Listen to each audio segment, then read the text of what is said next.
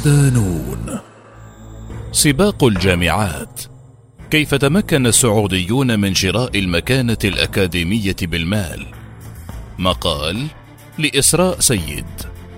ضمن ملف الشأن السعودي. في الثاني من أبريل نيسان 2023 أوقفت جامعة قرطبة عالم الكيمياء الإسباني رافائيل لوكي أحد أكثر العلماء إنتاجا واقتباسا في العالم لمدة 13 عاما من دون أجر بسبب عمله البحثي في الوقت نفسه لصالح جامعات أخرى منها جامعة الملك سعود رغم عقده بدوام كامل مع الجامعة الإسبانية.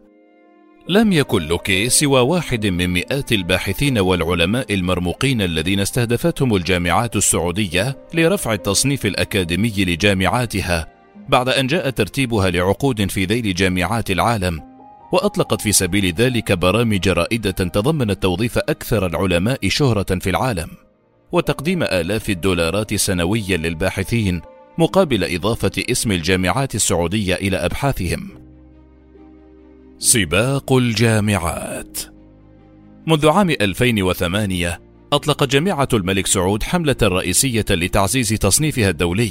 كان الرجل الذي يقف وراءها هو عبد الله العثمان الحاصل على درجة الدكتوراه في علوم التغذية من جامعة أريزونا عام 1992 وكان وكيل وزارة في وزارة التعليم العالي السعودية قبل أن يعين رئيسا لجامعة الملك سعود عام 2008 تولى العثمان زمام الأمور في وقت تعرضت فيه الجامعات السعودية لانتقادات في وسائل الإعلام السعودية لضعف أدائها بين الجامعات في التصنيفات الدولية. فأطلق برنامجين لتغيير الأمور كان أحدهما برنامج زمالة عالم الذي يهدف بحسب ما هو مذكور على موقعه الإلكتروني إلى زيادة عدد الباحثين المرموقين المنتسبين إلى الجامعة وبدء أنشطة بحثية مشتركة بين الباحثين الدوليين الذين لديهم القدرة على النشر في مجلات Nature الطبيعة و Science العلوم. وفي عام 2010 أطلق برنامج آخر تحت اسم أستاذ زائر تضمن الدفع لعلماء مرموقين مقابل نشرهم خمسة أبحاث سنوية باسم الجامعة في مجلات مفهرسة في قاعدة بيانات المجلات والأبحاث العلمية، بالإضافة إلى دفع مبلغ للأستاذ الزائر مقابل كل ورقة يشترك في تأليفها مع طاقم جامعة الملك سعود لزيادة الظهور في المجلات العلمية. كما كتبت الجامعة في لائحتها أنها ستدفع مئة ألف ريال للأستاذ الزائر لقاء زيارته الجامعة لأسبوعين فقط. إضافة إلى تكاليف السفر والإقامة ومصروف يومي 2500 ريال. وفي ديسمبر كانون الأول 2010 أوضح العثمان أن الجامعة طورت برنامج استقطاب العلماء المميزين الذين تستخدم بحوثهم بكثرة من قبل الباحثين الآخرين لاستقطاب مئة عالم بارز من مختلف دول العالم عام 2011 للعمل في مجاميع بحثية ومنحهم الجنسية السعودية تشجيعا لهم. وهو النهج الذي سارت عليه جامعة الملك عبد العزيز بتفعيلها هذا البرنامج عام 2013 وبدأت اتصالاتها مع عدد من هؤلاء الباحثين بهدف دعم مسيرة البحث العلمي في الجامعة كما تقول.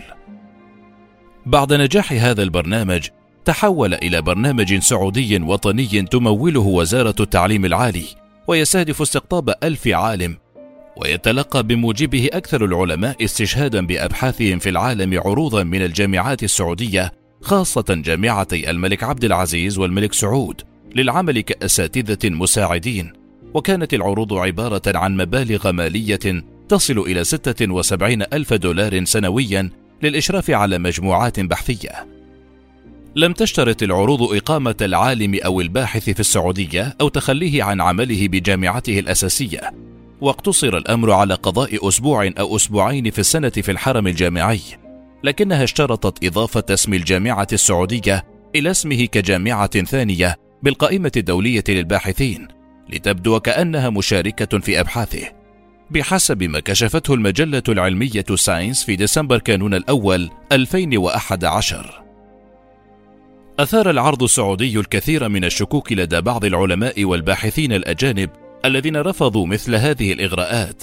على سبيل المثال رفض عالم الفيزياء الفلكية في جامعة هارفارد روبرت كيرشنر مثل هذا العرض الذي أرسله له عالم فلك في جامعة الملك عبد العزيز في جدة. إذ عرض عليه عقدا للحصول على وظيفة كأستاذ مساعد مقابل 72 ألف دولار سنويا للإشراف على مجموعة بحثية في الجامعة وتقضية أسبوع أو أسبوعين في حرم الجامعة. لكن الشرط الأخير كان قابلا للتفاوض بحسب ما كتب الشخص الذي قدم العرض في البريد الإلكتروني. مع ذلك ما كان مطلوبا من كيرشنر فعله هو إضافة اسم جامعة الملك عبد العزيز كعضو ثان إلى اسمه في قائمة معهد المعلومات العلمية المختص في النشر الأكاديمي الذي يضم مجموعة من الباحثين الذين يتم الاستشهاد بأبحاثهم كثيرا. للوهلة الأولى اعتقد هذا العالم الأمريكي أن رسالة البريد الإلكتروني مخادعة وأن الأمر مجرد نكتة مشيرا على سبيل الدعابة إلى أن المال كان أكثر بكثير من الزيادة السنوية التي يتحصل عليها بنسبة 2% ثم اكتشف بعد ذلك أن زميلا مشهورا في جامعة أمريكية أخرى قبل هذا العرض. وأضاف جامعة الملك عبد العزيز باعتبارها جهة انتساب ثانية إلى أبحاثه على موقع معهد المعلومات العلمية. زميل كيرشنر ليس وحده. ففي هذه الفترة وقع أكثر من ستين باحثا من أفضل الباحثين من مختلف التخصصات العلمية. جميعهم مدرجون بقائمة الباحثين الأكثر استشهادا عقود توظيف بدوام جزئي مع الجامعة. تم تنظيمها على غرار العرض الذي تلقاه كيرشنر وتضمنت العقود تكريس الباحثين كامل وقتهم واهتمامهم ومهارتهم وقدراتهم لأداء واجباتهم والقيام بعمل يعادل إجمالي أربعة أشهر لكل فترة عقد. على عكس كيرشنر اضطر عالم الفلك بجامعة تورونتو في كندا راي كارلبرغ قبول العرض والالتحاق بالجامعة بعد أن تلقى البريد الإلكتروني. رغم أنه كان قلقا في البداية من أن جامعة الملك عبد العزيز ربما تشتري اسمه ببساطة لكنه اقتنع بأنها كانت صادقة في الاستفادة من خبرته في إجراء البحوث. فقد قدم عرضا لتمويل تلسكوب يريد بناءه على جزيرة في أرخبيل القطب الشمالي الكندي. وفي حال قبول هذا الاقتراح كما يقول فستكون هناك فرص لإشراك أعضاء هيئة التدريس والطلاب من جامعة الملك عبد العزيز في المشروع. في محاولة أخرى لجذب الباحثين الغربيين إلى السعودية قدم أستاذ الرياضيات المتقاعد من جامعة أوهايو في أثينا والمستشار لجامعة الملك عبد العزيز سوريندر جاين قائمة تضم عشرات الأكاديميين الذين وقعوا عقودا مماثلة لتلك التي أرسلت إلى كيرشنر. بهدف تحسين رؤية الجامعة وترتيبها ومساعدة الأكاديميين الأجانب في إطلاق برامج بحثية محلية حتى أنه رأى أن هؤلاء العلماء البارزين من شأنهم أن يلهموا الطلاب وأعضاء هيئة التدريس المحليين.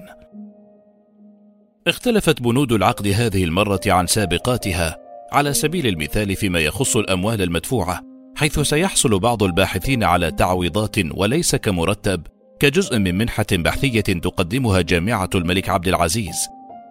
ويتوقع أن يزور معظمهم الجامعة أربعة أسابيع في السنة لتقديم دورات مكثفة كما يتوقع منهم الإشراف على الأطروحات ومساعدة أعضاء هيئة التدريس المتفرغين في الجامعة على تطوير مقترحات بحثية. ويبدو أن هذه البرامج الممولة بسخاء تخلق عن عمد انطباعا خاطئا بأن هذه الجامعات تنتج ابحاثا رائعة. بحسب مدير مركز النزاهة الأكاديمية في جامعة كليمسون في ساوث كارولينا تيدي فيشمان. لكن رئيس برنامج البحث العلمي بجامعة الملك عبد العزيز ينفي ذلك بقوله إن الجامعات السعودية تتعاقد مع علماء يقومون بعمل حقيقي لا مجرد أسماء يضعون اسم الجامعة في أبحاثهم مقابل المال. خدعة التصنيف الأكاديمي. الأكاديميون الذين قبلوا عروض الجامعات السعودية يمثلون مجموعة متنوعة من أعضاء هيئة التدريس المرموقين في الولايات المتحدة وكندا وأوروبا وآسيا وأستراليا. بعضهم أساتذة فخريون تقاعدوا من مؤسساتهم المحلية وقد أضاف البعض الجامعات السعودية كعضو في الأوراق الأبحث وقد أضاف البعض الجامعات السعودية كعضو في الأوراق البحثية. وأوصلوا عدد الأبحاث التابعة لجامعة الملك سعود إلى 1211 في عام 2010 مقابل 517 عام 2009 أي ما يقرب من الضعف وثلاثة أضعاف الرقم المسجل في عام 2008 يعني هذا أن السعوديين ببساطة يشترون الأسماء كما يقول أستاذ الاقتصاد الزراعي بجامعة الملك سعود وعضو مجلس الشورى سابقا محمد القنيبط. في مقال نشرته صحيفة الحياة شكك فيه بمصداقية ما تنشره جامعة الملك سعود من البحوث والنشاط العلمي. وانتقد القنيبط توجهها لشراء أكبر عدد من الباحثين المرموقين عبر برامج زمالات علمية واستقطاب علماء نوبل وأساتذة زائرين. خاصة أولئك الذين يبحثون عن المال وليس البحث العلمي. واعتبر أن هدف الجامعة من ذلك القفز السريع من الخلف إلى الأمام.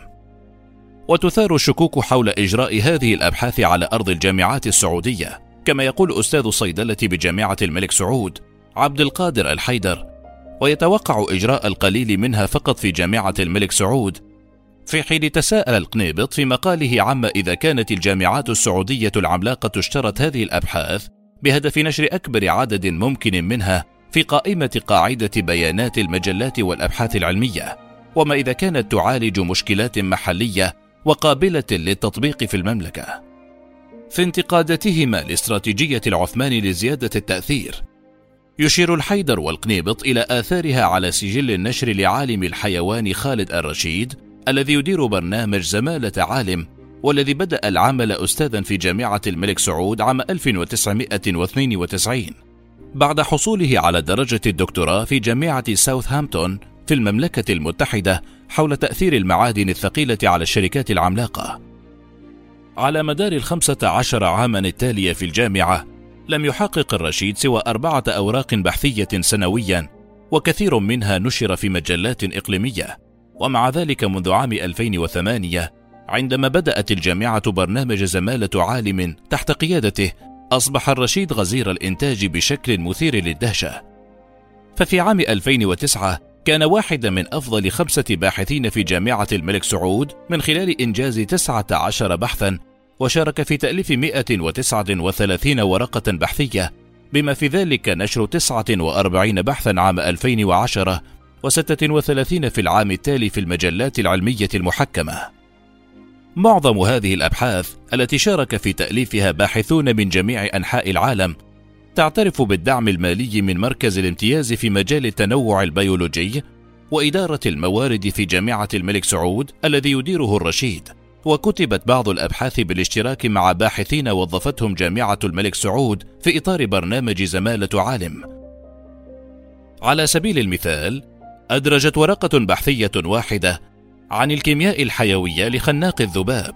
نشرت في أكتوبر تشرين الأول 2011 في مجلة وقائع الأكاديمية الوطنية للعلوم سبعة مؤلفين مشاركين بالإضافة إلى الرشيد.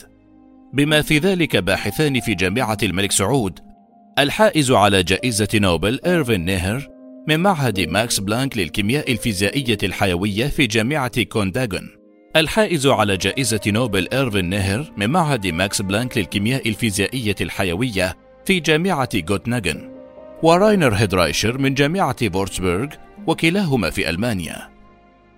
اعترف الرشيد أن الزيادة الهائلة في الأبحاث العلمية المنسوبة إليه جاءت نتيجة الأموال التي استثمرتها جامعة الملك سعود.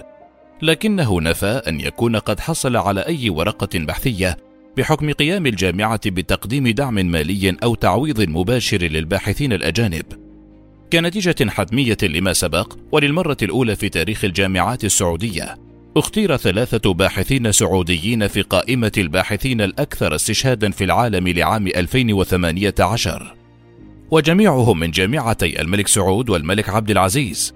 وهذا يعني أن هناك تأثيرا واضحا للباحثين والعلماء الأجانب الذين تعاقدت معهم المملكة مقابل أموال طائلة واقترن اسمهم بالباحثين السعوديين. في الواقع يقيم الباحثون من خلال عدد الدراسات التي ينشرونها في الدوريات والمجلات العلمية الموثوقة والمحكمة وعدد المرات التي يتم فيها الاستشهاد بهذه الأبحاث من قبل الزملاء الآخرين.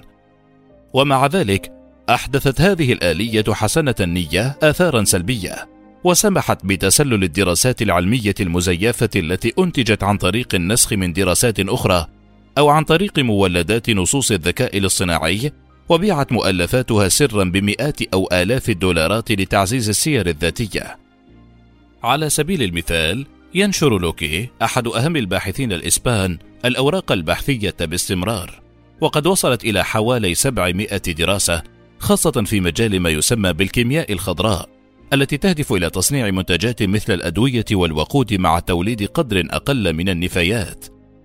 في العام الماضي ألف هذا الباحث حوالي 110 مقالات ونشر منذ مطلع العام الجاري حتى صدور قرار وقفه عن العمل 58 دراسة بمعدل دراسة واحدة كل 37 ساعة وظهر في قائمة الباحثين الأكثر استشهادا بأبحاثهم في العالم لمدة خمس سنوات لهذا السبب تتنافس الجامعات في جميع أنحاء العالم لتوظيف علماء غزير الإنتاج مثل لوكي.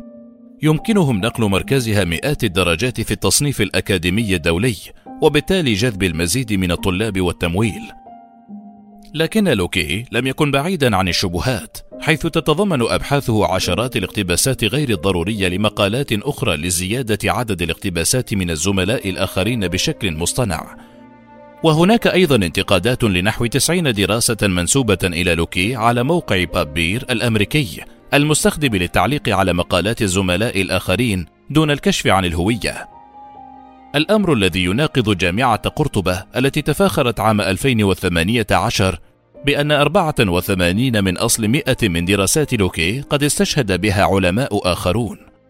واعترف لوكي أيضا بأنه يستخدم برنامج الذكاء الاصطناعي ChatGPT.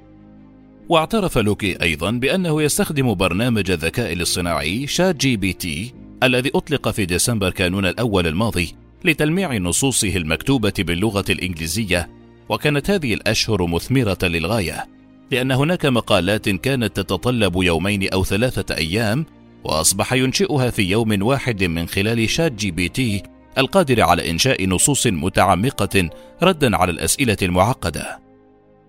ومع ذلك هذه ليست المرة الأولى التي يتورط فيها في فضيحة، ففي عام 2011 أفاد أستاذان في جامعة لاغونا الإسبانية بأن أحد طلابهما استولى على بيانات من مختبرهما ونشرها على أنها خاصة به، وكان لوكي المؤلف المشارك الوحيد.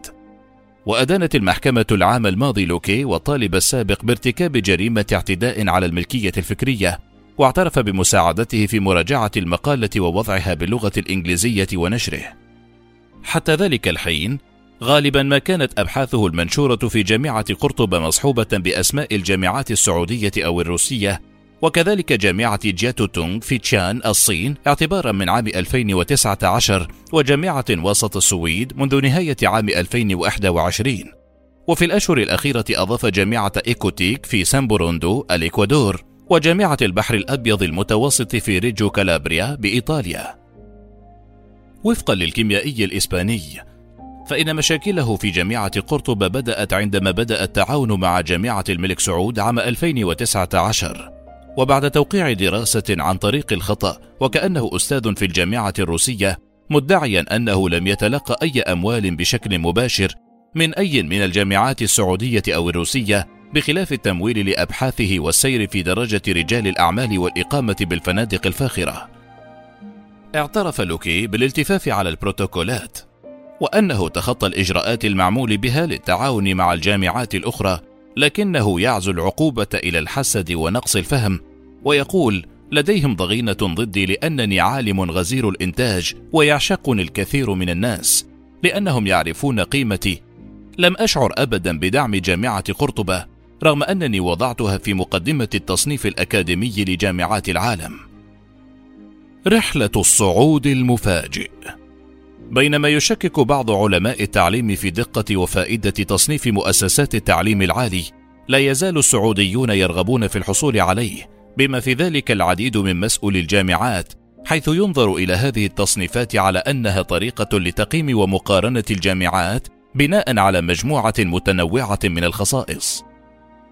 تصنف الجامعات بحسب الأهمية أكاديميا وفق مؤشرات أشهرها تصنيف شنغهاي الذي نشر لأول مرة عام 2003 من قبل معهد التعليم العالي التابع لجامعة شنغهاي جياتو تونغ الصينية بناء على معايير موضوعية تتعلق بجودة التعليم والمدرسين ووجود باحثين مستشهد بدراساتهم وعدد الخريجين والموظفين الحائزين على جائزة نوبل ووسام فيلدز الممنوح لعلماء رياضيات دون سن الأربعين وعدد المقالات المنشورة في مجالات علمية وعدد المقالات المفهرسة في مؤشر الاقتباس العلمي والأداء الأكاديمي للفرد.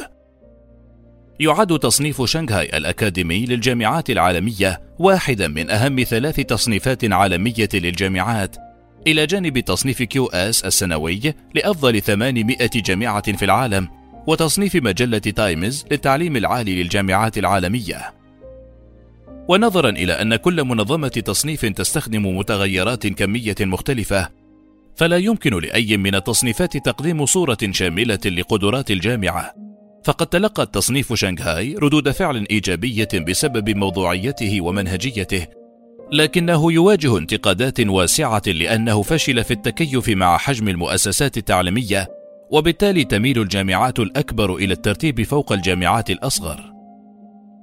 اعتمدت السعودية على مواردها المالية لجذب العلماء ووضع اسمها على أبحاثهم، ومن ثم زيادة ظهور جامعاتها بالمجلات العلمية دون مشاركتها في البحث أحيانا، ما مكن الجامعات السعودية من القفز مئات الدرجات في التصنيفات العالمية للجامعات. بغض النظر عن وجود تعاون حقيقي مع الباحثين الأجانب. ويبدو من ذلك أن العثمان الذي أعفي من منصبه منتصف عام 2012 أراد الحصول على نتائج سريعة ونالها. فعلى مدار العقد الماضي صعدت جامعة الملك سعود بالرياض مئات المراكز في التصنيف الدولي في السنوات الأخيرة الماضية. من خلال مبادرات تستهدف تحديد ربط اسم الجامعة بالأوراق البحثية بغض النظر عما إذا كان العمل ينطوي على أي تعاون هادف مع باحث جامعة الملك سعود. في عام 2008 لم تكن أي من الجامعات السعودية على مؤشر شنغهاي الذي يصنف أكثر من 2500 جامعة كل عام وينشر أفضل ألف جامعة سنويا منذ عام 2009 في هذا العام كانت جامعة الملك سعود الجامعة السعودية الوحيدة ضمن التصنيف وجاءت في المرتبة 402 و501 عالميا. وسرعان ما صعدت بقوة في الأعوام التالية.